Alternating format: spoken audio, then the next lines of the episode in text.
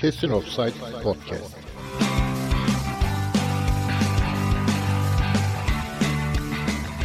Kesin Offside Podcast'in 20. bölümüne hoş geldiniz. Ben Behçet Üstün. Ben Serdar Başar.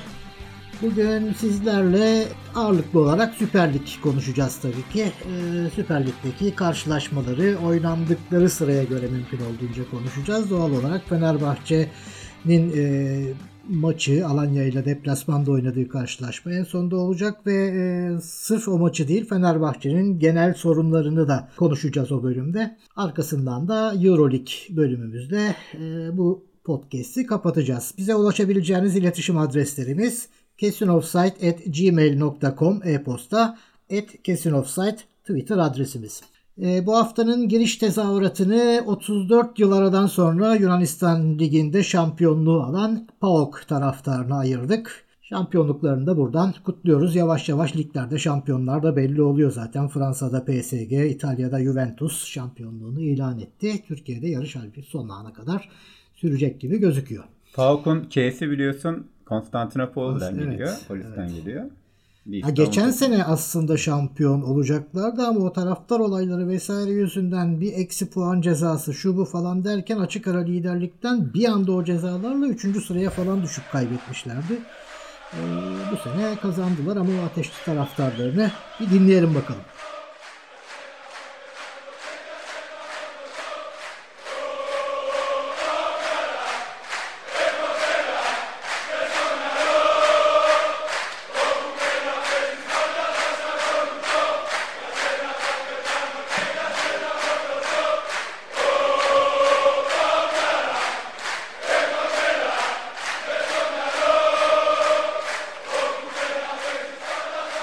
Ligde e, liderin takipçisi Galatasaray ile başlıyoruz. Galatasaray Kayseri Spor maçı önce bazı istatistikler.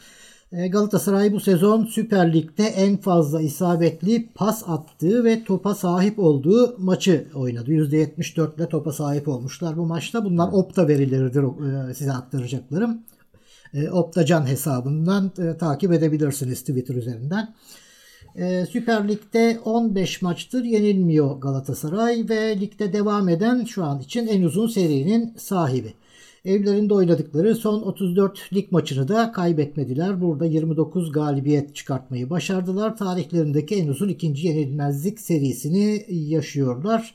Bu sezon Süper Lig'de iç sahada geriye düştüğü hiçbir maçta mağlup olmayan tek takım aynı zamanda. Bir de futbol istatistik hesabından bir veri aktaracağım. Bu da Galatasaray'ın evinde oynadığı son 7 karşılaşmada attığı gollerle ilgili 7 maçta 25 gol atmayı başardı Galatasaray ki çok golcü bir hüviyet arz ediyor. Buyur. Doğru. Galatasaray çok baskılı oynadı. Galatasaray'ın son kalan maçları içindeki Kayseri maçı banko olan tek maçtı bana göre. Bundan sonra işler biraz zorlaşıyor.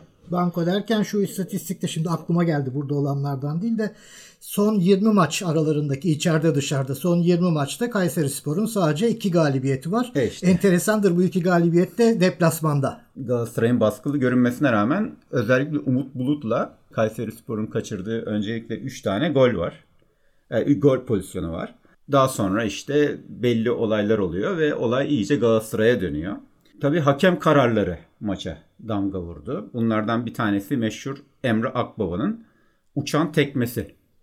Bu uçan tekme çok enteresan. Böyle havada gerçekten süzülerek geliyor ve suratına e, Kayseri sporlu futbolcunun yapıştırıyor yani topu. Ve hakemin çok net görüş alanında. Hakemin çok net görüş alanında bence ka- yani karate müsabakasında bile foul sayılması lazım hani bu derece. Hani Luyendama'nın birkaç hafta evvel yaptığı pozisyondan çok daha ağır bence. Yani o daha da yukarı kaldırmış böyle yani tam suratına gelecek ve suratını parçalayacak şekilde. Fakat her nedense maç 19. dakikası olması nedeniyle herhalde e, hakemin gözünün önünde olmasına karşın e, hiçbir şekilde bir e, kırmızı kart veya var tespiti yapılmadan direkt sarı kartla geçiştirildi Bu pozisyon. pozisyonlar ya bu pozisyon benim aklıma şeyi getirdi. Ee, Bruno Alves'in Tabii. e, ve Mehmet Topal'ın benzeri hareketlerde gördükleri kırmızı kartları geçtiğimiz Ya yıllarda. Bruno Alves'in pozisyonunu hatırlıyorum. O sırtınaydı en azından Al- yani. Hani suratına Alves- değil yani. Ama Alves'inki bilerekti yani onu şey yap hani kazayan mazayan diye Albes biraz öyle şeydi yani. Mehmet Topal'ın ki kaza madem kazayan değil hani ha. Emre ile isteyerek yapmadı. Topal'ınki de Ya öyleydi daha ama kazası ne? Adam yani e, normal koşarken çarpmamış adam uçarken çarpmış. Yani. tabii canım tabii. tabii. Çok net yani bunun tartışmasız bir Bunun dışında e, Galatasaray'ın e, kazandığı penaltı ve kırmızı kart da e, biraz soru işareti bence. E, zaten ondan sonra maçta Galatasaray'ın ağırlığı oluyor. Bu arada Kayserispor'un çok net bir penaltısı verilmedi. Evet, Don Kravets pozisyonu. Don Kravets pozisyonu hemen Galatasaray lehine yorumlandı. Burada da bir var incelemesi oldu mu bilmiyorum. Olmadı. Olmadı diye e, biliyorum. Ya ben maçı izlemedim açıkçası. Yani söyleyeyim. bu bu maçtan sonra ben Türkiye Futbol Federasyonu'ndan bir özür açıklaması bekliyordum. Hani e, hakemin de yani e, o uzunca bir süre dinlendirilmesi ve yani özür açıklaması e, olması gerekiyordu. Ne diyeceğim hani çok merak ediyorum gerçekten. Seçmenlerin hani kimin kime oy verdiği soyadından belli oluyormuş. Hani hakemlerin de hangi takımı tuttuğu belki belki soyadından belli oluyordur. Bu Ar- Arda kardeşlerin de belki araştırılması lazım Şimdi- bilmiyorum. Soyadı dedin e, deyince aklıma geldi. Maçın var hakemi Serkan Tokat. Met- Maçın gözlemcisi Metin Tokat. Hmm. Amca yeğen hep beraber hani bir tokat daha bulsalarmış maça hakem diye de Maçı atacaklarmış tokatlamışlar herhalde. gerçekten. Yani Kayseri Spor'u tokatlamışlar diyelim. Ya dediğim gibi ben o sırada bir voleybol maçımız vardı. Basketbol mu vardı emin yani hatırlayamıyorum. Şimdi onu seyretmeyi ha pardon yani basket ben onu e, saatte şeyi seyrettim. Göztepe Erzurum maçını izledim. Hmm, tabii. O daha önemliydi. Bizim yani için Fenerbahçe için daha önemli. bizim Rakiplerimizin dışında maçı. hani e, ligde bir amaç yani bir iki takımın da aynı amaç yüzünden kapışacağı bir maç olduğu için daha ilginç bir maç olacağını düşünerek izledim. E, iyi bir maç olmadı. iyi bir mücadele oldu. Yani o yüzden Galatasaray Kayseri maçına ara ara bakabildim. Bir de bittikten sonra işte özetine baktım. Yani şu bahsettiğimiz pozisyonları oradan biliyorum. Açıkçası maçın nasıl gittiği konusunda e, şu istatistikler haricinde bir bilgim yok. Ya bir kere Galatasaray 11'e 10 oynamasını çok iyi beceriyor. Yani gerçi Fatih Terim şey demiş. 11'e 10 oynayınca hani takımın dengesi bozuldu. Bizim takımın ne yapacağız? Yani biz hep 11'e 11 çalışıyoruz. 11'e 10 olunca dengesi bozuldu demiş ama Galatasaray gerçekten bu konuda uzman oldu artık. 11'e 10, 11'e 9 hani bu şekilde oynamak e, Galatasaray'ın uzmanlık alanı. E, Ben haftaya demin e, özür açıklaması falan dedim ama Arda kardeşlerin bir derbi maçına, bir önemli bir maça verilerek ödüllendirilmesini e, bekliyorum. Mesela Fenerbahçe Trabzon maçına verilebilir. Bu arada Kayseri'den de çıt yok. Hani Fenerbahçe ile bir maçı olsaydı Kayseri'nin böyle pozisyonlar olsaydı şimdi bütün her taraf yangın yerine çevrilmişti. Sanıyorum- Spor programları bir ufak bir şey söylediler. İşte Bugün başkanı bir şeyler demiş. O da hani yani Hani artık Hikmet Karaman biraz bir şeyler söylemeye çalıştı. Ondan sonra da işte Fatih Terim e, rakip aleyhin, lehine de e, kararlar verilebilirdi şeklinde bir açı. Aa, bravo Fatih Hoca'ya doğru söylemiş diye geçiştirdi. Bence biraz da rakip takımlar Galatasaray'ın lobisinden e, çekiniyorlar diyeyim korkuyor. Yani çekiniyorlar. E, haklılar da e, çekinmekte. Galatasaray'ın biliyorsun hafta içinde Göksel Gümüşdağ hakkında bile ki yani siyasete yakın bir isim hiç çekinmeden, hiç şey yapmadan ser, çok sert bir açıklaması oldu. Bu açıklamayı e, bir hatırlatayım isterseniz hani bazı yerlerine. Ee, burada en önemli kısmı her durumdan kendine vazife çıkaran, kendisini Türk futbolunun tepe yöneticisi gibi gören, bugüne kadar takındığı tavırlar ve kullandığı ifadelerle Türk futbol ailesini yayıncı kuruluşu bile yönlendirmeye çalışan bir kişinin sözlerini şiddetle kınıyoruz.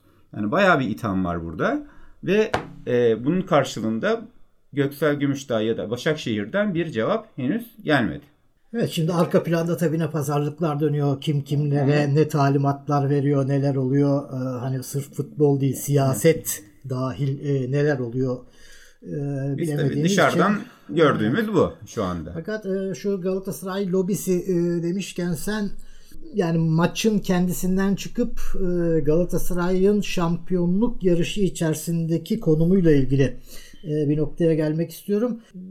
Başakşehir'in puan kaybetmesinin ardından Galatasaray'da kazanınca e, puan farkı 3'e indi. Yani Galatasaray kalan maçları kazandığı takdirde şampiyon olacak hafta içinde noktaya. de konuştu, hafta Ha, sonunda konuştuğumuz konu. Yani. Galatasaray'ın ipler bir tarafından eline geçti. Yani Ha, şimdi- öbür tarafta Başakşehir'in elindeydi. Öbür taraftan da Galatasaray tuttu. Yani kazanırsa Şimdi bu noktada Galatasaray'ın başarısı şurada. Camia olarak başarısı şurada. Yani bunun içerisine medya yöneticilerinin dışında işte medyasını da katıyorum. Taraftarını da katıyorum. Sosyal medyasını da katıyorum. Hepsini katıyorum. Şu algıyı çok iyi yerleştirebiliyorlar. Sırf bu seneye mahsus değil bu. Galatasaray bu noktadan sonra şampiyonluğu artık vermez. Yani ipler eline geçtiğinin ötesinde hani artık şampiyonluğu da bu noktadan sonra bırakmaz algısı. Şimdi burada şunu bilmek lazım. Galatasaray'ın işte geçtiğimiz podcastlerde de konuştuk. Sen çok anlattın. Galatasaray'ın fikstürü gerçekten çok zor. Yani bu hafta Konya deplasmanına gidiyor. Tamam Konya kötü kazanamıyor edemiyor ama dirençli bir takım. Hani gol yemesi zor bir takım. Ama ben Konya maçını Galatasaray'ın geçeceğini düşünüyorum ayrı. Arkasından Beşiktaş'la ki Beşiktaş'la şampiyonluk potasının içine e, oldukça girmiş durumda olacak bu akşam kazanırsa şampiyonluk potasını geçtim. En azından ikinci olup Şampiyonlar Ligi vizesi alabilmek Çok e, var ve e, istim üstünde yani çok iyi top oynamaya başladılar. E, işte Başakşehir'le yine Galatasaray'ın Önce Rize e, deplasmanı. karşılaşması var. Evet Rize gibi zor bir deplasmanı var. Çok istim üstünde bir takım falan. Fakat bütün bunlara en sonunda rağmen Sivas deplasmanı. bütün bunlara rağmen hani Galatasaray tamam buradan sonra artık kopartır algısını o kadar güzel yerler. Ben bunu aslında eleştirmek için de hani negatif söylemiyorum. Kendi camiasını e, amiyane tabirle gaza getirebilmek için, o güveni vermek için çok güzel yerleştiriliyor bu algı ve işin in- enteresanı sırf Galatasaraylılarda değil bu. Diğer takım taraftarlarında da, diğer renkteki insanlarda da bu algı yerleşiyor ve Galatasaray'a güven verirken diğerlerini sindiriyor. Şimdi Başakşehir'in mesela e, bunlardan etkilenmeyeceğini söylemek mümkün değil. Zaten bir camiası olan e, bir yapı değil. Sadece bir futbol kulübü kendi halinde. E, dolayısıyla bu algı gerçekten şampiyonluk yolunda Galatasaray'a avantaj sağlayan e, bir durum. Şimdi E, e, Galatasaray- medya bunu çok güzel pompalıyor yani Galatasaray'ın bu şeyini. İşte medyanın büyük bir kısmı Galatasaray'a çalışırken hala Fenerli medya yalanıyla işte cambaza bak operasyonu yapıp atı alan Üsküdar'ı geçiyor konumunda e, iş. Yani bu algı gerçekten bir garip. gerçekten müthişler. Ben dünyadaki bir numaralı lobiye sahip olan kulüp olarak e, düşünüyorum ve e, o kadar profesyoneller ki şimdi lig sonunda Galatasaray şampiyon olduktan sonra bence Göksel Gümüşdağ'a gidip de ya siz işte şöyle iyisiniz, şöyle müthiş bir insansınız, çiçekler vesaire. Ya tam makyavelist yaklaşım. Yani iş bittikten sonra hani böyle e, toz pembe bir havada işte rakibini de onore edecek vesaire bir pozisyona geçerekten işi yumuşatacaklar. Yani e, başka Anadolu takımları hani mesela e, şey yapar e, böyle hırçınlaşır ondan sonra devam eder aynı şekilde iş bittikten sonra ama Galatasaray öyle değil. Galatasaray işini bitirdikten sonra gayet yumuşak profesyonel işi e, halleder.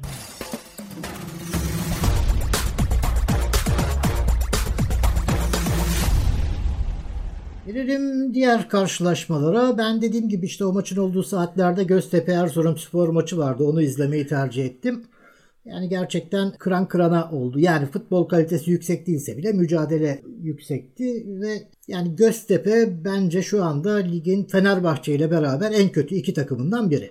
Yani Haftaya Başakşehir Göztepe'yi yener. en çok hak eden iki takım aslında. İçim acıyarak söylüyorum bunu Fenerbahçe için ama oynanan futbol bazında hakikaten düşmeyi hak eden takımlar e, kategorisinde. Buna rağmen Erzurum Spor yine opta verilerine göre söylüyorum Süper Lig tarihindeki ilk deplasman galibiyetini almış. Ha. Göztepe'den ki zamanlaması olağanüstü Erzurum açısından. Yani çok çok önemli bir galibiyetti. Bu ki önümüzdeki haftalar için ümitlerini taşımalarını Ben bir şekilde Erzurum'un sağladı. ligde kalacağını düşünüyorum zaten. Ee, Ankara gücü Konya maçını da büyük oranda seyrettim. Bazı noktaları yerlerini kaçırmama rağmen yani iki takım da son derece beceriksizdi. Pozisyonlar falan oldu maçta ama e, beceriksizlik yüzünden ki Aykut Kocaman da maç sonu bunu söyledi zaten.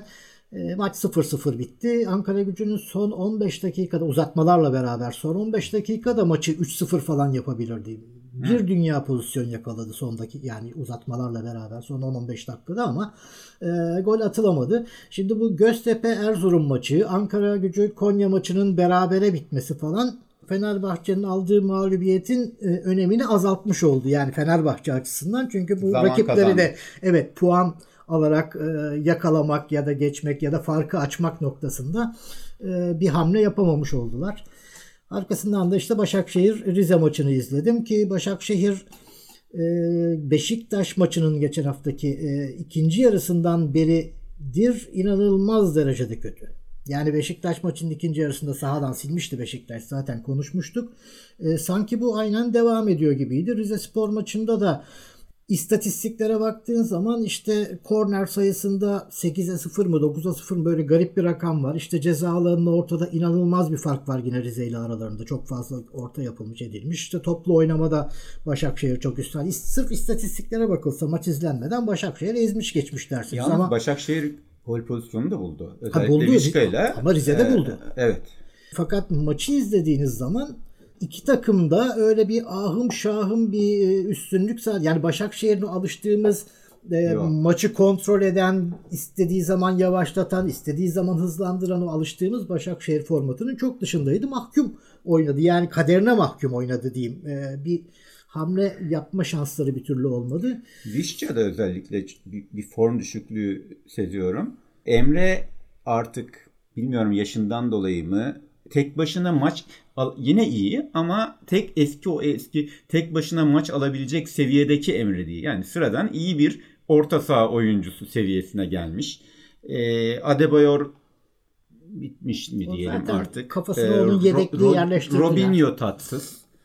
Takım yaşlı bilmiyorum yani ben Başakşehir'in senin de dediğin gibi bundan sonra hiç ummadığımız maçlarda puan kaybedebileceğini düşünüyorum. Ya bu tabii şey şampiyonluk yarışının stresi ve Galatasaray'ın arkadan e, bastırması da büyük ihtimalle işte az önce konuştuğumuz o algılar da Algılar. büyük ihtimal. Çünkü şimdi medyada işte spor programlarında, gazetelerde şurada burada hep görüyoruz. Yani mesela Galatasaray maçının olduğu gün yayıncı kuruluşta bir Galatasaraylı yorumcu var. Fenerbahçe maçında Fenerbahçeli yorum işte Beşiktaş maçı Beşiktaşlı yorumcu gibi ama mesela Başakşehir maçında Başakşehirli bir yorumcu kavramı bile bize komik geliyor. Tabii. Çünkü yok öyle bir şey işte az önce konuştuğumuz. Siz bir camia değilsiniz çünkü ufak bir kulüpsünüz nihayetinde.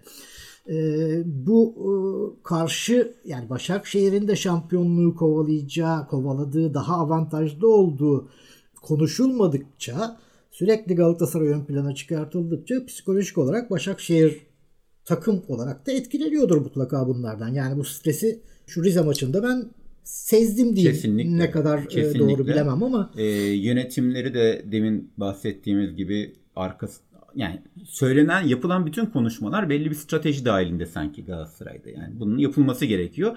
Belki de Göksel Gümüşdağ bunu devam ettirmek istemedi. Çünkü hani nereye bunu takımının götüreceğini bilemedi. Hani cevap versem iyi mi olur kötü mü olur? Bu nasıl etkilenir? Ama diğer taraf biliyor. Böyle yaparsam takım böyle etkilenir. Rakip şu şekilde etkilenir. Her şey. Tabii bu tecrübe yani sonuçta. Nihayetinde işte puan farkları e, ligin zirvesinde bayağı bir azalmış halde.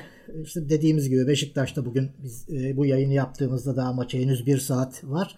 E, Beşiktaş'ta kazanırsa e, üstteki üçlü oldukça enteresan bir yarış içine girecek ki birbirleriyle maçları falan da var işte bahsettiğimiz gibi. Daha doğrusu Galatasaray'ın her Galatasaray, ikisiyle Beşiktaş, de Galatasaray, maçları var. Başakşehir.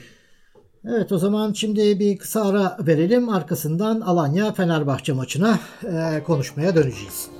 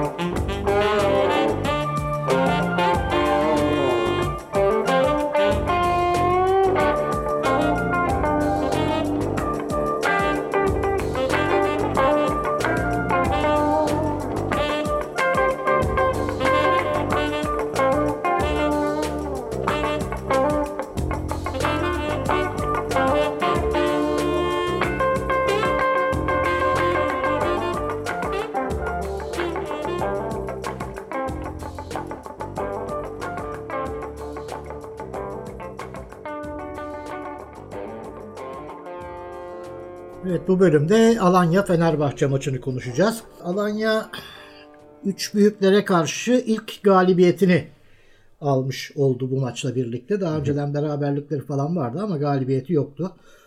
İlk galibiyetini aldı ve hani bazen konuşuyoruz ya burada işte o maçın hakkı oydu bu maçın hakkı buydu diye Alanya Spor galibiyeti sonuna kadar hak etti. Hatta fark az bile oldu. Yani normal şartlarda şu maç 3-0 bitse Fenerbahçelilerin şükredeceği bir maç olurdu. Yani Ha, o denli. evet, şükredeceği, ha, doğru. Şükredeceği maç olurdu. O denli bir fark vardı ki maç sonunda Alanya Spor'un Twitter hesabından, sosyal medya hesabından kalecilerinin bir fotoğrafını paylaştılar. İşte merak edenler için Haydar e, bu arkadaş diye maç boyu adamı görmedik bile. Öyle bir maç oldu. Yani Fenerbahçe'nin kaybetmesinden ziyade sezonun ilk yarısındaki Trabzon maçından bu yana ilk kez bu kadar mahkum olduğunu, Evet. en ufak bir hamle yapamadığını gördük. Hani kötü oynadığı maçları çok Fenerbahçe'de ama maç içerisinde zaman zaman reaksiyon verip e, biraz oyunun kontrolünü ele aldığı maçlar vardı. İşte Galatasaray ve Beşiktaş maçlarında geri dönüşleri vardı falan ama bu maçta inanılmaz derecede hamlesiz e, ve kabullenmiş çaresiz diyeyim yani halde oynadılar ki Fenerbahçe'nin ne kadar kötü olduğunu sırf bu maç özelinde değil şöyle e, söyleyelim. Son 17 haftasında ligin sadece 3 kere kazanabilen bir Erzurumspor var. Son 15 haftada da bir kez kazanabilen bir Bursa Spor var ve Fenerbahçe'nin bu Bursa'yla 4, Erzurum'la 5 puan fark var arasında sadece. Yani düşünün e, ne kadar kötü bir halde olunduğunu. İşte Fenerbahçe'nin istatistiklerde şu deplasman istatistikleri var onları da verelim. Çoğu insan gerçi biliyordur ama 21 maçta sadece 2 galibiyet. Konya ve Giresunspor bir tanesi kupa maçı hem de yani o da Ha, dahil. ben de bir diyecektim. 7 beraberlik 12 mağlubiyeti var. Deplasmanda Türkiye Ligi'nin en az gol atan takımı Fenerbahçe 10 golde. Ki bunların 6 tanesi de Beşiktaş, Galatasaray ve Başakşehir maçlarından geldi. Yani geri kalan maçlarında sadece 4 tane e, şey bulabilmiş. Ersun Yanal'ın da deplasman galibiyeti yok. İşte Fenerbahçe'nin olduğu gibi neredeyse diyelim. E, maçın rakamlarında da işte maç sonunda Alanya Spor'un şut sayısı 25, Fenerbahçe 7. Ortalarda işte Fenerbahçe kornerlerde Alanya Spor 10, Fenerbahçe 4. Rakip ceza alanında topla buluşma Alanya 38, Fenerbahçe 13. Yani ezici bir rakam yani istatistik de var. Oyuna da olduğu gibi yansıdı zaten. Bu Alanya Spor istediği gibi oynadı. Harun e, geldiğinden beri en iyi maçını çıkartıyordu ki Sadık onu bozdu golü yedirdi. Böyle de Ya bir ben durum zaten oldu. maç berabere bitse hani hep konuşuyorduk ya uzun süredir bize maç kazandıramayan bir e, Kaleci. kazandıran kalecimiz yok diye. Ah işte ilk defa oldu diyecektim. Olamadı. İşte dediğim gibi ya belki de olacaktı. İşte onu da Sadık bozdu. Yani e, o Evet. şampiyonluğu kaybettiğimiz Galatasaray maçında Edu ile Volkan'ın çarpıştığı Bravo. pozisyon benzeri bir Bravo. Aynen. durumda e, golü yedik. Ondan sonra da o golü çıkartabilecek hali yoktu zaten Fenerbahçe'nin. Çıkartmak gibi bir planı da yoktu. Gördüğümüz kadarıyla Ersun Hoca'nın. Ya şimdi geçen hafta Galatasaray beraberliğiyle e, ben hani Fenerbahçe'nin bu kendi evindeki kaybetmeme stresini atlattığını ve daha iyi belki de futbol oynayabileceğini hayal etmişim. Hatta bir ara seninle de konuşuyorduk işte 5. takımla Fenerbahçe'nin 6. altındaki takım arasında sadece 5 puan var. Üste çıkan yani maç kazansan 5. olacaksın falan diye böyle e, hayaller görüyorduk. Gerçi bu maçta Fenerbahçe'nin e, nispeten daha iyi oyuncuları mı diyeyim artık yani Hasan Ali, Soldado, Mehmet Ekici ve Miktor Moses oynamadı. E, kadro iyice e, güçsüz bir hal aldı. Sergen Yalçın'ın kadrosu karşısında iyi Fenerbahçe artık ikincilik takımı e, hüviyetine bürünmüştü. Bu gerçekten ne yaptığını bilemeyen bir performans Fenerbahçe'den. Ersun Yanal'ın da Fenerbahçe'deki 15. maçı. Artık bir şeyler ortaya koyması, takımın ne oynadığını bilmesi, bir şekli, bir şablonu olmasını beklediğimiz zamanlar bunlar. Bir Tolgay takıntısı almış gidiyor. İlk yarı bütün transferler fos çıkmasına rağmen hadi biraz iyi oynadığı dediğimiz ve bu maçta da defans sif orta saha çok önemli olduğu için Jailson'un mutlaka oynaması gerektiğini düşündüğümüz maçta kaç maçtır kesilmiş vaziyette. Son Galatasaray maçında da yine takımı toparlayan oydu. aynı Ozan oyna, iyi oynarken bir şeyler olup Mehmet Topal'ın takıma monte edilmesi gibi e, ve Ozan'ın problemli hale gelmesi gibi Jailson da kesilmiş ve onun yerine Tolgay ve Mehmet Topal takıma monte edilmiş durumda. Valbuena artık bilmiyorum iyice bana bitmiş gibi geldi son demleri. E, aklı istese de ayakları gitmiyor. E, zaten bu ortamda e, kim çalışır onu da bilemiyorum. Çünkü futbolcuların sahadaki futbolcuların büyük bir kısmının 5 hafta sonra sözleşmeleri bitiyor. Bunlar hani çok şükür e, çok şükür bitiyor. Ayev, Slimani, Valbuena, Soldado, Neustetler, Skertel, Benziye, Volkan, Erten, İsmail, Şener, Tolga bunların sözleşmeleri bitiyor. Bunlar 5 hafta sonra artık Fenerbahçe'nin futbolcusu büyük ihtimalle e, olmayacaklar. Bunlardan tabii medet umuluyor. Bunlar ya İsmail gerçekten korkunç. Tolga'dan şikayet gibi İsmail o şekilde. Elif ne oynadı ben anlamadım. E, çok fazla şey yapmıyorum çünkü hani transfer teklifleri var. e, Dirar bile kötüydü bu maç. Dediğin, dediğin gibi bu maçın normal sonucu 5-6-7-0 falan olabilirdi. Şimdi Sis de herhalde acıdı halimize. Şimdi tabii takımda çoğunluğun kötü olması iyi birkaç tane oyuncuyu da bozuyor. Yani e, şimdi tek başına Dirar'ın ya da işte Elif'in ya da işte X e, bir başka ismin yani Balbuena'nın iyi oynadığı maçları vardır mesela falan. Tabii. Hani tek başlarına kaldıkları anda onların da bir şey yapabilme e, şeyi. Şimdi Fenerbahçe'nin arkadaki altılısına kaleci hariç hani dört tane işte iki bek, iki stoper ve onun önünde oynayan iki kişiye baskı yapıldığı anda rakipler tarafından bir kere top çıkartamadıkları gibi inanılmaz top kaybı da yapıyorlar. Kaleciye dönmek ve onu da doğru yapamadığımız için mesela. Ki biz bunu diğer Defans takımlar... top çıkaramadığı için Tolga'ya kalıyor. Tolgay da inanılmaz top hatası, top, Yok, pas hatası yapıyor. Şu anlamda şimdi biz bunu e, mesela yine bir aralar düşme hattındaydı. Şimdi biraz uzak işte Kayseri Spor olsun.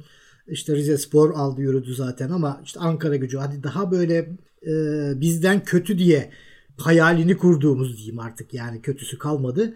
E, takımlarda bile baskı yediği anda yine paslaşarak bir şekilde çıkabiliyorlar oralardan. Fakat bizde hakikaten yani e, paslaşarak çıkmayı denemek gibi bir mevhum dahi yok oyuncularda. Hemen kaleciye dönüveriyorlar. O da şişiriyor ondan sonra ileriye. Şimdi o kadar garip ki bunu bütün takımlarda anlamış durumda artık. Yani ileride hemen bir 3-4 oyuncuyla baskıyı yaptıkları anda bizimkilerden bir panik başlıyor. Yani e, Bizim... Rize Spor Başakşehir maçını izledikten sonra bir de Fenerbahçe Alanya Fenerbahçe maçını izledim. Hani orada Başakşehir'in, efendim Rize'nin topu nasıl oyuna sürdükleri, bir de Fenerbahçe'nin nasıl oyuna sürdüğü, nasıl yanlış kararlar verdiğini Fenerbahçe bunu düşünmüyor dahi oradaki oyuncular. Yani e, paslaşarak çıkmayı falan düşünemiyorlar bile. Muhtemelen güven eksikliği güven ve korkudan eksikliği. artık ama yani e, bunun çözüm olmadığını da görüyoruz sonuçta. Şimdi e, biz Mehmet Topal'ı çok eleştirirdik. E, çok top kaybı yapan oyuncu diye. E, onun yerine şimdi yanına bir de Tolgay geldi ki e, yani adamın geldiğinden beri özellikle Fenerbahçe atağa çıkarken yani tam kontrada yakalanacak pozisyonlarda yaptığı top kayıplarının haddi hesabı yok. Ve Ersun Yanal inatla Tolga'ya e, görev vermeye devam ediyor ve bunun mantığını anlamakta gerçekten sırf ben değil yani kimle konuşsan e, büyük şey yap. Şimdi Tolga'nın bu maçta da e, çok vardı. Bir yerde artık iyice gına gelmiş bana ki dakikasını falan not almışım. İşte 66. dakikada saçma sapan bir faul yaptı. Yani bize çıkarken şey yaptık yani bir evet, garip evet. şekilde kaptırdı. Hemen arkasından yani de aynı dakika içerisinde bir tane yine çıkarken saçma sapan yani takım arkadaşına pas verir gibi atarak kaptırdığı bir top işte geldi gol oldu bize offside diye sayılmadı. Tabii, tabii. Hatırlıyorsunuz offside. Hatırlıyorum. Yani o topun kaptırılması falan e, yani saç, bir aralar kim diyor Daum diyordu Volkan için değil mi? Kalede onu görünce saçımı başımı yoluyorum. Ya ben de Tolga'yı görünce bu artık yani biz topu çıkartırken topu onda görünce saçımı başımı yoluyorum. Çünkü kaptırıyor adam. Ve tam çıkarken kaptırdığınız için de dönüyor sizde şey yapıyor. E, Fenerbahçe'de futbol aklı e, hep bahsediliyor yani futbol aklı yok diye. Bu eski yönetimimizde de maalesef böyleydi. Ve gördüğümüz kadarıyla yeni yönetimimizde de böyle. E, çok basit bir örnekle de bunu şöyle ilişkilendireyim. Fenerbahçe Beşiktaş'a Gökhan'la Caner'i yolladı. Beşiktaş'tan aldığı oyuncular da İsmail ve Tolgay. Yani bunun hesabını artık e, bizi dinleyenler yapabilir. Yani en basit Örneğini veriyorum. Şimdi haftaya Trabzon maçında birçok tribün kapalı. E, boş tribünlerle Trabzon'u yenmek ya da yani puan almak e, bence imkansız gibi bir şey. Yine yenerse ya da puan alırsa forma ya da ve taraftar alacak. Bu nedenle bence yönetimde doğru bir uygulama yaparaktan daha evvelden böyle bir şey görmemiştim. Çarşamba gününe kadar devredilmeyen pasolik kombineleri cezalı olan kulübe devredilecekmiş ve onlar da e, bu kombineleri satışa sunacaklarmış. Umarım e, stat dolar ama bu takım böyle oynamaya devam ederse her şekilde 5 maçta da puan alamaz gibi görülüyor. Ne olursa olsun. Şimdi stadın dolması çok bir şey değiştirmiyor. Hani e, sahadaki hani, oyuncunun oynamadığı zaman de, tribünler deplasmanda hiçbir şey yapamadılar. Bizim sahamızda yaptılar ya işte oradan yok, yola çıkıyoruz. Tribünler de terse dönebilir. Ha, tabii. Trabzon maçında Allah korusun bir 2-0 geriye düştün diyelim falan ilk devre. Tribünlerin ne yapacağını hiç bilemiyorum ben. Tabii, yani tabii, boş tabii. tribünlere oynanması belki e, avantajda olacak. Şimdi Fenerbahçe'nin kümede kalabilme yani bunları konuşmak bile çok acı ama acı. kümede kalabilme noktasında şöyle bir şansı var.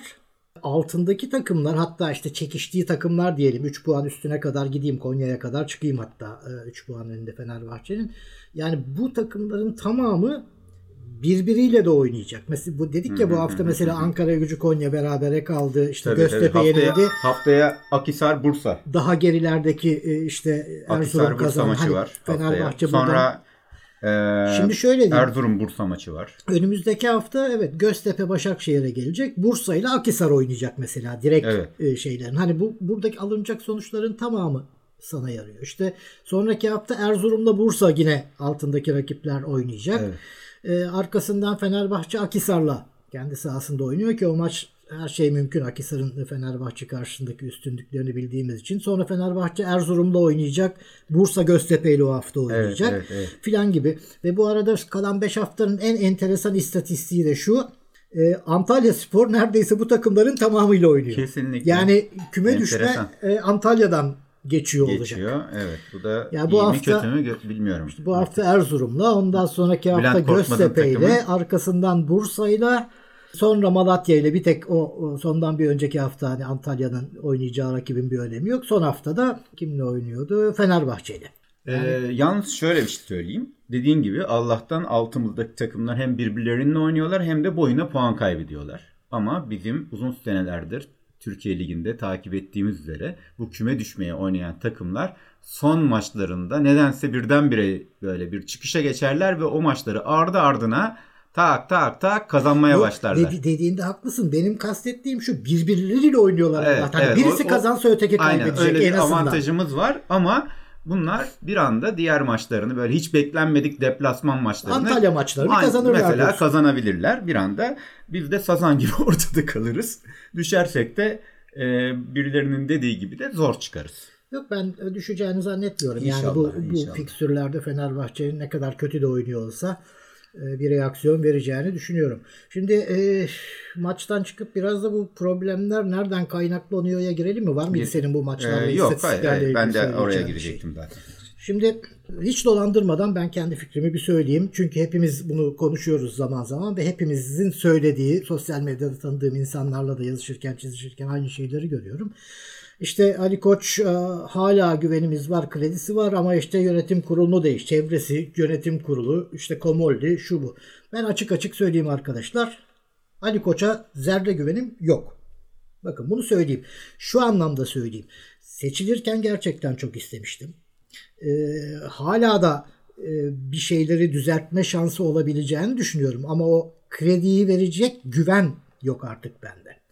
Ee, zira bu kadar teknik direktör değişikliğini yapmak, sosyal medya baskısıyla, taraftar baskısıyla teknik direktör getirmek. Yani Ersun Yanal'ı çünkü kendi ifadesidir. Bizim planlarımızda yok deyip ondan işte bir ay geçmedi. Ersun Yanal'la niye geldi? Sosyal medya ve taraftar, taraftar baskısıyla, baskısıyla geldi. Çok net. Ve yani e, Ersun Yanal gelmeseydi de e, şey Kokü kalsaydı ya da ondan sonra Ervin kalsaydı bugünkünden daha kötü futbol oynayabilir miydi bu takım? Ya futbol oynamıyoruz zaten. Ersun Yanal geldikten sonra en ufak bir dokunuşu yok Hiçbir şu takıma şey yok. görüyoruz. Hiçbir oyuncuda bir gelişim yok. Ve arada birkaç transfer takviye yapılmasına rağmen transfer yani yapıldı. Üstüne. Dolayısıyla şey e, bu şu içinde bulunduğumuz noktanın Birincil sorumlusu amasız, lakinsiz, fakatsız Ali Koç'tur. Bunu bir koyalım. Ha iyi niyetlidir, bir şeyler yapmaya çabalıyordur, işte acemiliktendir veya başka bir yönlendirmedir, şudur bunlar tartışılabilir. Ama birincil sorumlusu hani o aslında iyi de çevresi kötü demenin anlamı yok. Birincil sorumlusu bu kulübün başkanı olarak Ali Koç'tur. Bunu bir bilelim. Ha, Ali Koç bunları bundan sonra düzeltebilir mi? Zor. Onu da açık söyleyeyim kendi fikrimi zor. Yani olmaz değil tabii ki ama şimdi benim mesela e, futbolun tamamen dışında bir yere gidecek olay ama e, mesela bu işlerin başlangıcının Ali Koç'un e, başarısızlığa giden yola ilk adımının Sina Afra olduğunu düşünüyorum. Doğru. Çok net söyleyeyim. Sina Afra olayının ne olduğunu bilmeyenler için bölüm notlarına koyacağım e, Fener bir e, metni. Baya net anlatıyor. Kısaca özetleyeceğim e, şu. Fenerbahçe'nin 3 Temmuz'un sıcak günlerinde işte Şampiyonlar Ligi'nden men edilip Trabzon'un Fenerbahçe yerine gönderileceği açıklandığı gün Sina Afra e, işte Fenerbahçe'nin yerine Trabzon Şampiyonlar Ligi'ne gidiyor. Bize her yer Trabzon olsun o zaman şeklinde e, bir tweet atıyor ki bu tweet'i de e, şeye atıyor mentionlayarak neydi o şimdi bulacağım adını. Nevzat Aydın'a Trabzon yöneticisi Fenerbahçe'yi sürekli şikeyle suçlayan e, bir zata. Evet aralarında iş ilişkisi var, arkadaşlıkları var, şudur budur ama yani Fenerbahçelilerin öyle nevrinin döndüğü bir günde siz bunu yapıyorsanız ki yönetici falan değildi o zaman. Hani bir sıradan taraftar olarak bunu yapmasında bir itirazım yok ama bunu yapan bir şahsın Fenerbahçe'de yönetici olması e, garip bir durum. Yönetici olma biçimi de enteresan. E, zira Ali Koç'un listesinde yer alacaktı. İşte bunlar ortaya çıkıp tepkiler oluşunca listeden çıkartıldı ve hatta Ali Koç e, seçimden bir gün önceki e, konuşmasında kongrede yaptığı konuşmasında e, şöyle bir şey diyor eski yönetim masalarına dönerek Sina Afra Bey listemizde yok. Çamur atarken bilgilerinizi iyi toplayın. Çok istediniz biliyorum. Belki onun için de tedbiri kaldırdınız. Yani burada bir şeyler olduğunun o da farkında ki listesinden çıkarmış. Ve 3 Haziran'da seçimi kazandığının birinci ayında 3 Temmuz'un yıl dönümünde Sina Afra Fenerbahçe AŞ'deki bağımsız yönetim koltuğuna atanıyor. Şimdi bu e, yönetime nasıl baktığınızın e, bir göstergesidir. Bunun işte örneklerini daha sonra da gördük. İşte Volkan Ballı kulübe geldi. Trabzonspor'un kaleci antrenörü bu kulübe geldi. Şu anda işte bizim kaleci antrenörümüz sanıyorum. Ee, bir zamanların e, çok takipçili taraftar hesabının başındaki neyse o kelimeyi söylemeyeyim e, şey olmayalım hukuki sorunlarda yaşamayalım. Arkadaş e, Fenerbahçe'nin içinde bir takım görevler alıyor Ali Koç'la bayağı samimi görüntüler falan la kendini palazlandırıyor. Yani bu tip adamlar var. Geçtim şimdi yönetimdekiler işini yapıyor yapamıyor. E, bu tip insanlarla bir iş yapmayı, yönetim kurmayı düşünüyor Ali Koç. Yani bu işin olmayacağı belli. Dediğin çok doğru. Yönetim kurulu gerçekten çok zayıf. E, Burhan Karaçam ve e, Erol Bileci'yi bir kenara koyuyorum. Onlar daha çok zaten sporla ilgili değil, spor dışında özellikle mali konularda kulübe destek vermek üzere ve onlar ki görevlerini anladığım kadarıyla iyi yapıyorlar. Bu yani Ali Koç'un bence en iyi lanse ettiği diyelim şu zor durumda bile işte Fenerol kampanyası ya da buna benzer işte kurumsallaşma e, çabaları, internet şudur budur e, bu gibi şeyleri başarıyla götürüyor. Ama e, özellikle sportif aklın içeride olacağı bir yönetim kurulu üyesi şeyde bulunmuyor.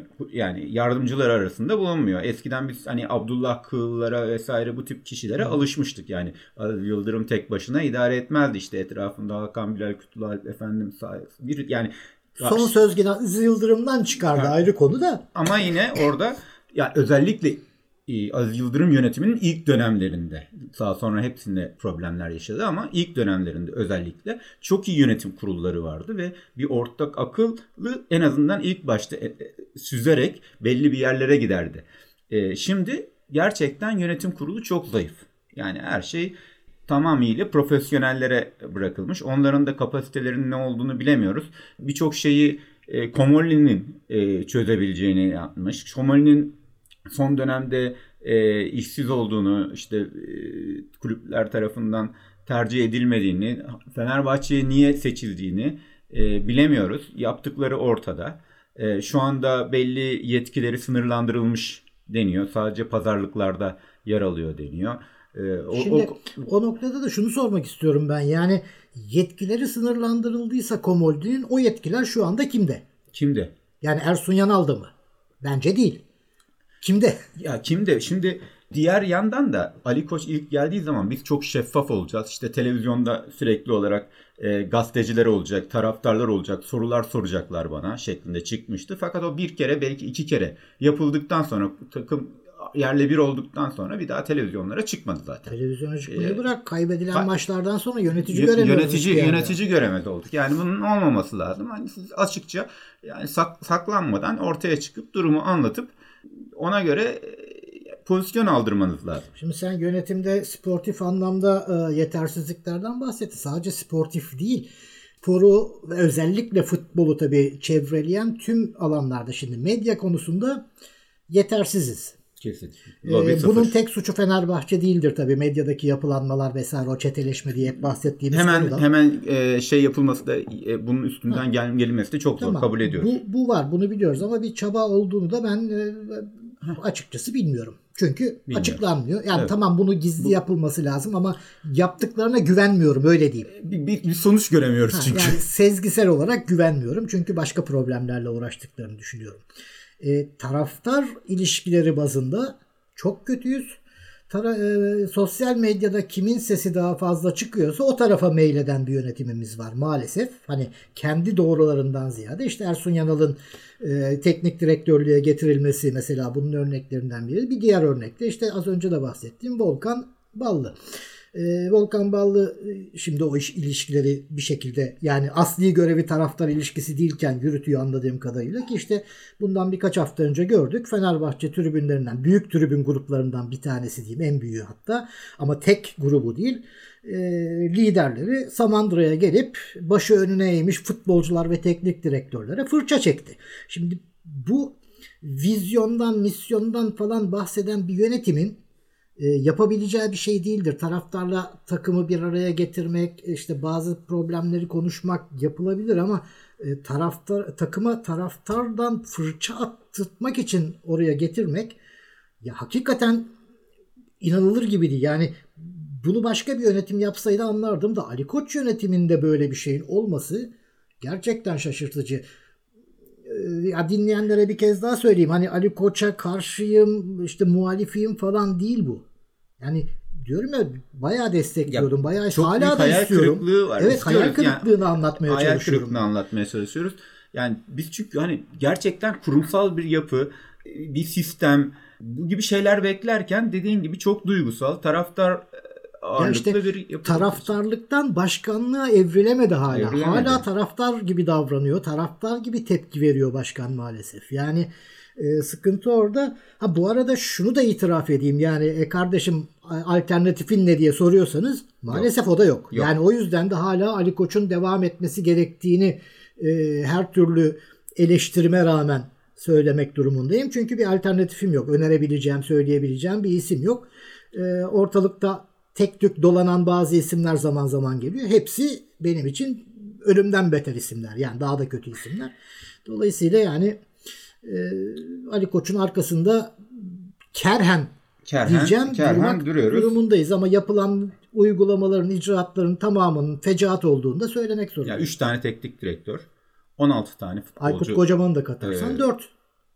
Ah tabii 4. Aykut Kocaman, 4. Kökü, Koman, Ersun Yanal. Evet 4 teknik direktör. 16 tane transfer. Tutan hiçbir oyuncu yok. Ha, bu iyi ki gelmiş diyeceğimiz hani böyle e, bir futbolcu yok. Yani hepsi gitse olur e, bir pozisyondayız.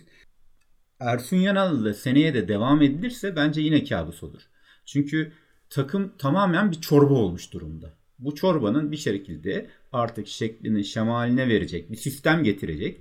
E, benim de e, sen de biliyorsun hani uzun süredir taraftar oldum. Bir Alman teknik direktörün gelip bu işi çözmesi gerekiyor. Bu birçok şimdi genç e, yetenekli Alman takımlarını üst sıralara çıkaran, Avrupa'da başarıdan başarıya koşturan antrenörler var, teknik direktörler var. Bunların belki şeyleri çıkışta olduğu için çok rağbette oldukları için fiyatları daha pahalı olabilir ama 60 yaşındaki Leipzig teknik direktörü Ralf Ragnick örneğin Ralf Ragnick'in sözleşmesi e, bu sezon sonu bitiyor.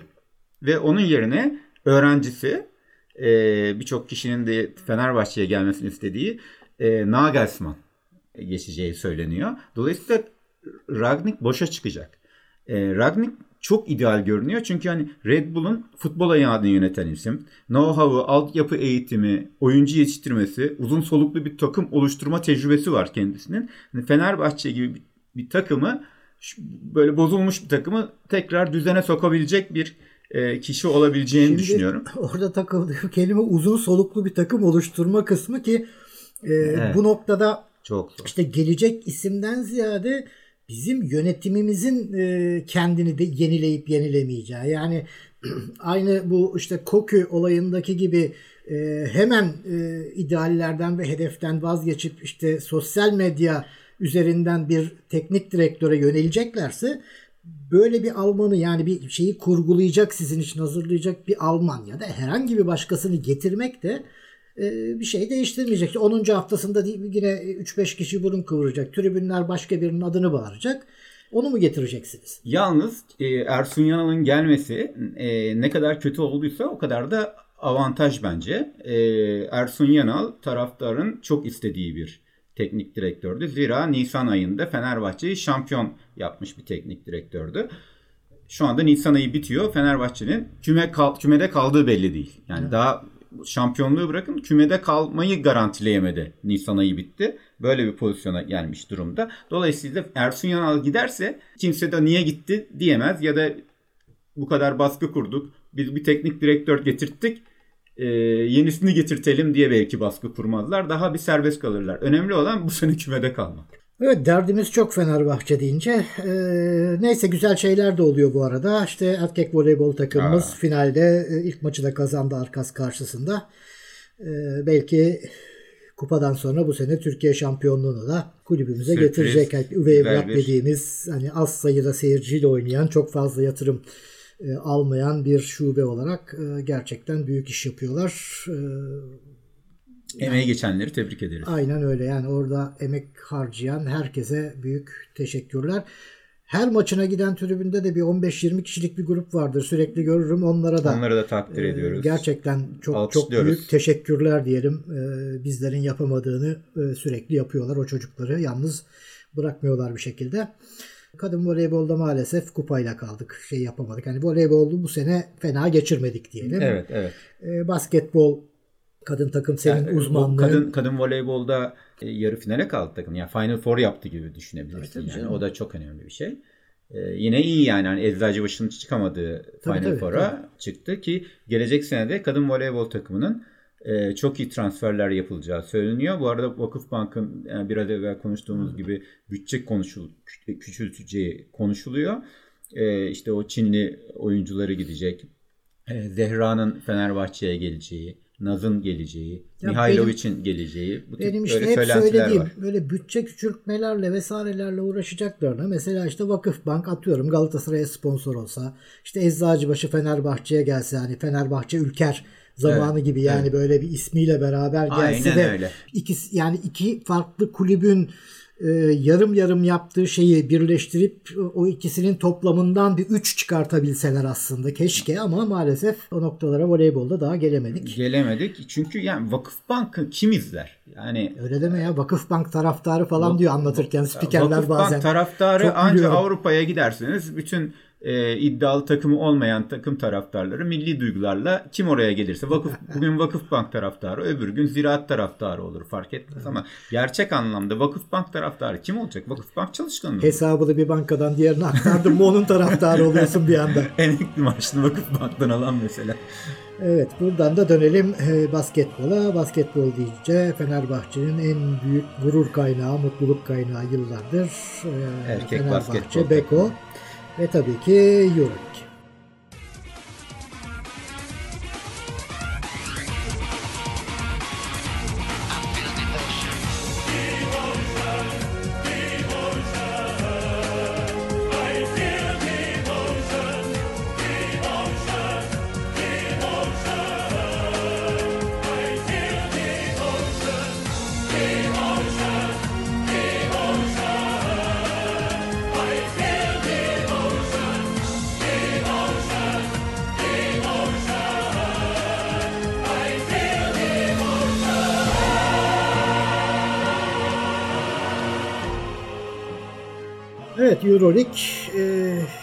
Fenerbahçe bizi çok mutlu ediyor dedik ama son maçımızda maalesef pek de iyi değildik.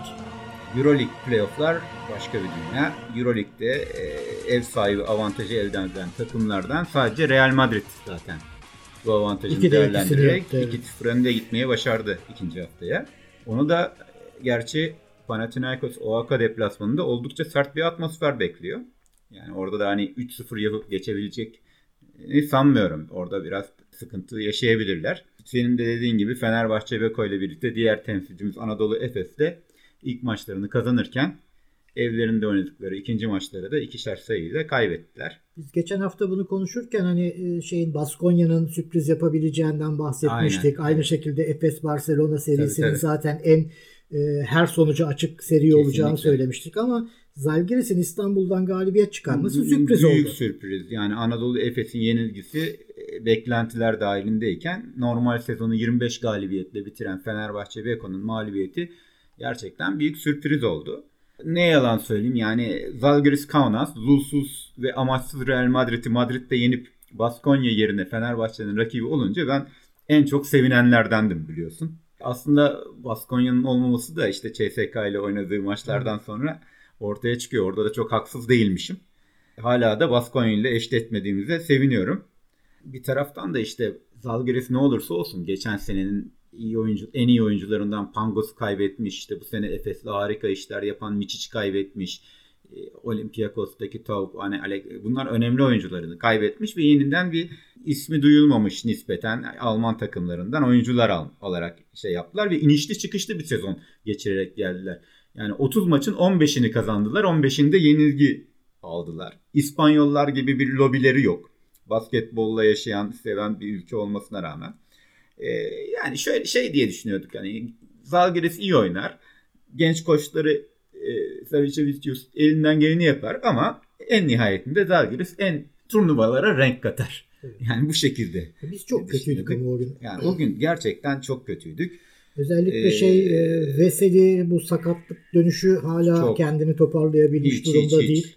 Gerçekten de e, hem e, Laverne'ün de olmaması Evet, işte onun Veseli o üzerine anlamda önemli. Uzun Çok- konusunda sıkıntı yaşıyordığımız bir dönemde belki de Euroleague'in en iyi uzununun bir anda bu formsuzluğu gerçekten e, üzücü. yani Ahmet de yeterli değil. İşte e, rakip ortaya düşen bütün topları aldı. Hücum reboundlarında neredeyse devleşti. Kalinic bile geldiğinden beri en kötü oyunlarından birini oynadı. Ben ilk maçta da biraz hissetmiştim. Yani Zalgiris'iler biraz tuzağa mı düşürdüler bizi ne? En boş pozisyonlarda bile şut atmaktan imtina ettiler, tereddüt ettiler. Halbuki ikinci maçta el üstünden tak tak tak. İlk maçta şey dedim. Ya bu Jaskevicius ne biçim oynatıyor bu takımı? Bu Litvanyalıların e, genlerine aykırı. Bu adamlar şut atmak için gelmişler dünyaya. Fakat bir türlü şut kullandırmıyor. Takımı çok kasıyor diye düşünmüştüm. İkinci maçta demek ikinci maça saklamış. Bizimkiler de böyle ilk maçta biraz böyle Melih Mahmudoğlu da işte biraz varyeteye falan kaçtı. Sanki ikinci maçta küçümsediler rakibi. İyi konsantre olmamışlar. Dediğim gibi hani biraz e, rakibin tuzağına düştü. Neredeyse alay etme seviyesinde e, oynadığımız ilk maçtan sonra böyle bir yenilgi aldık ama Allah'tan e, hafta sonu sakat vermedik. Hafta sonu maçlar ertelendi. Uzun bir e, süre olacak salı gününe kadar, yarına kadar. E, Obradoviç ipleri ya, sıkmıştır ve onlara gereğini yapacaklardır ben diye düşünüyorum. Yani e, en azından e, yarınki maçı ben alacağımızı düşünüyorum. Alamazsak eğer o zaman üçüncü maç çok sıkıntılı da olabilir. Çünkü hani orada biraz ama alacağımızı düşünüyorum. Ya ben e, Ya her- İstanbul'daki son maçı oynadık. O kaybettiğimiz maç diyorum hala. Yani Litvanya'daki iki maçı da alırız büyük ihtimal. Çünkü Evet. bu mağlubiyet en azından takımı bir tokat oldu. Yani bir o Kesin. şımarıklıktan uzaklaştıracak Kesin. bir tokat oldu. E, bu arada işte maç ertelenmesinden bahsetmişken aklıma geldi. E, basketboldan çıkıp futbola şöyle bir kısaca gidip geleceğim hemen. Bizim Türkiye'de mesela çok sık olur Avrupa kupalarında iyi giden takımlarımızın maç ertelemeleri, ertelenmediği zaman işte ağlayıp sızlanıp işte federasyona e, sallaması falan. Hollanda'da e, Ajax'ın çok büyük başarısının üzerine şimdi Tottenham'la e, şey yarı final oynayacaklar diye Evet. maçların ertelenmesi gündeme geliyor ve erteleniyor. Fakat Hollanda Futbol Federasyonu işte adamlar niçin futbolda bizden daha iyi yapılanıyorlar iyi olup olmadıklarını tartışırsınız ama yani yapılanmalarının iyi olduğu şuradan belli. Federasyon şunu yapıyor. E, bütün kulüplerin ligdeki CEO'larını davet ediyor. Konuyu onlara aktarıyor ve kabul edip etmediklerini soruyor. Sırf Ajax değil. Bütün takımların maçları erteleniyor bir haftalığına. E, bir tanesi bile reddetse erteleme olmayacak. Hepsinin oy birliğiyle kabul ediliyor ve tüm takımların maçı erteleniyor. Yani hiç kimseye bir avantaj sağlanmamış oluyor bu sayede. Bizim burada mesela sizde o tek takımın Avrupa'daki takımınızınkini ertelediğiniz zaman diğer sonuçları bilerek oynamak gibi bilmem ne gibi bir sürü şeyleri olabiliyor Kesinlikle. yani ama Hollandalılar gayet akılcı bir çözümle tüm takımların maçlarını erteliyorlar. Ha evet tabii ki yani sizin Avrupa'da olmanızın avantajları kadar dezavantajları da var. Rakipleriniz bir hafta daha fazla dinlenmiş olacaklar e, size göre belki falan ama yani bu durumda yapılabilecek en doğru şey de bu. Saygı duymaktan başka Evet. yapacağımız bir şey yok. Yani gerçekten müthiş bir şey. Ee, ortak akıl ve demokrasi yani, yani müthiş bir şey gerçekten çok etkileyici. Burada parantezi kapatıyorum. Tekrar dönüyoruz basketbola. Zaten Basketbola. artık Şimdi son... o zaman Avrupa'da hakemlere dönelim. La Monica'ya dönelim.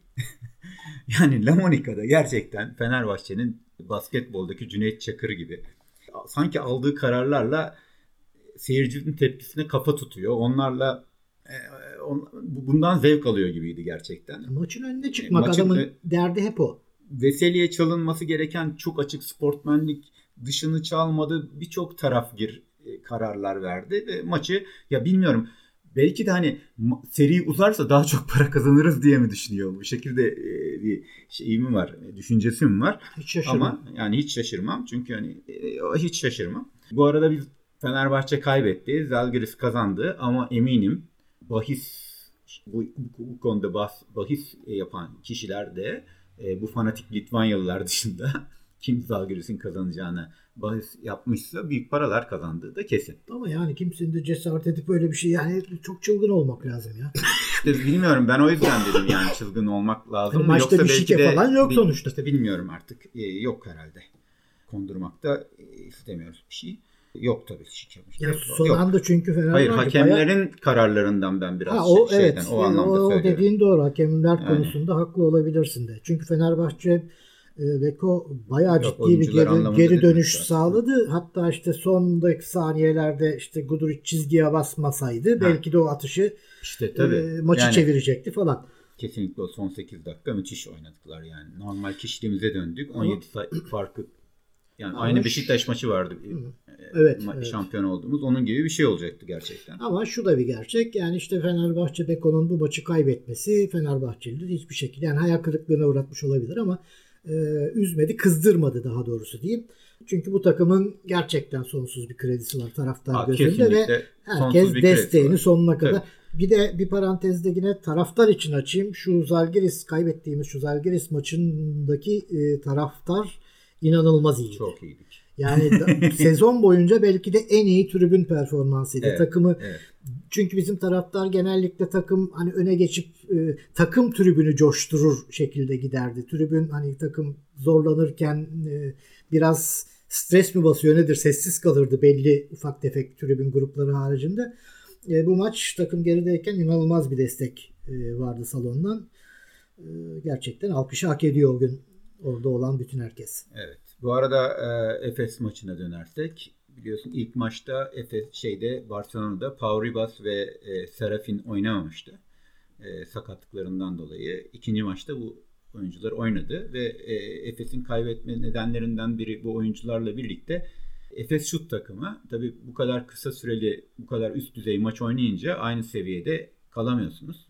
E, Pesic'te defansif oyunu çok iyi oynatan bir koç olduğu için e, maç 70'lerde kaldı ve Efes istediğini elde edemedi.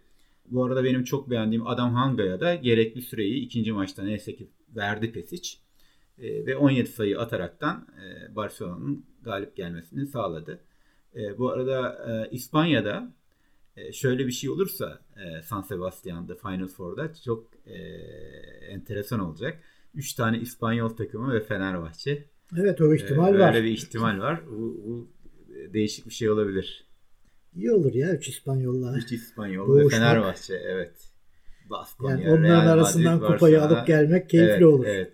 en tepedeki e, kupayı kaldıran Fenerbahçe aşağılarda İspanyollar rakipler.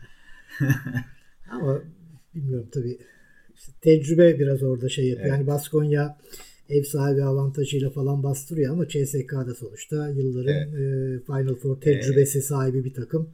E, saha avantajını Ben yitirmiş gerçekten dahi olsa aynı bizim merak gibi. ediyorum.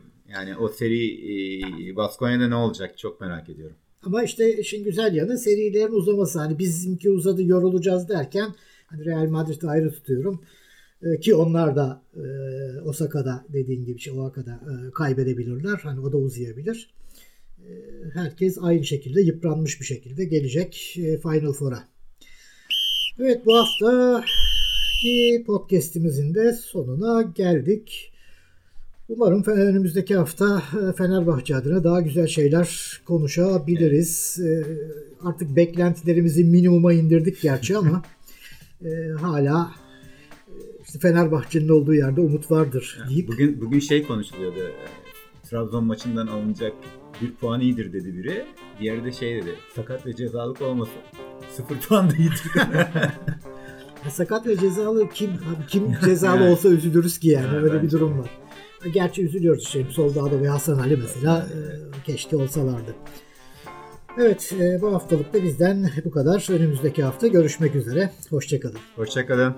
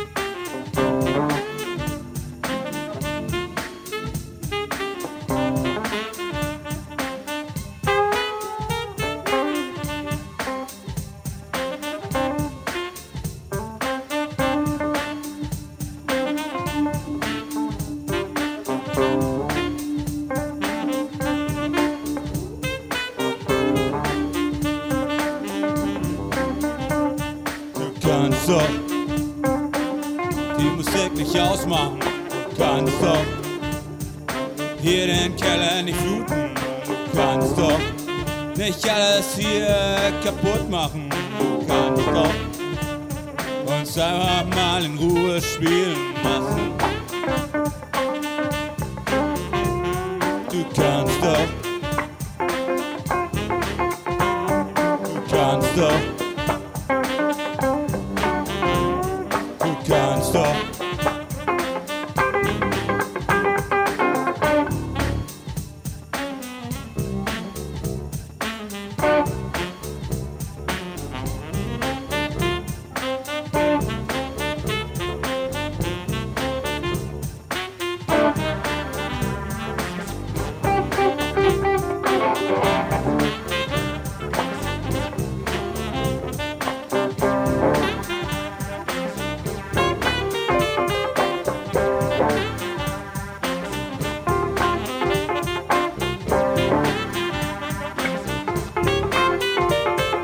Kannst doch nicht an der Garage vorbei. Du kannst doch dein Auto nicht hängen lassen. Du kannst doch. Jetzt ist der ganze Lack ab. Du kannst doch.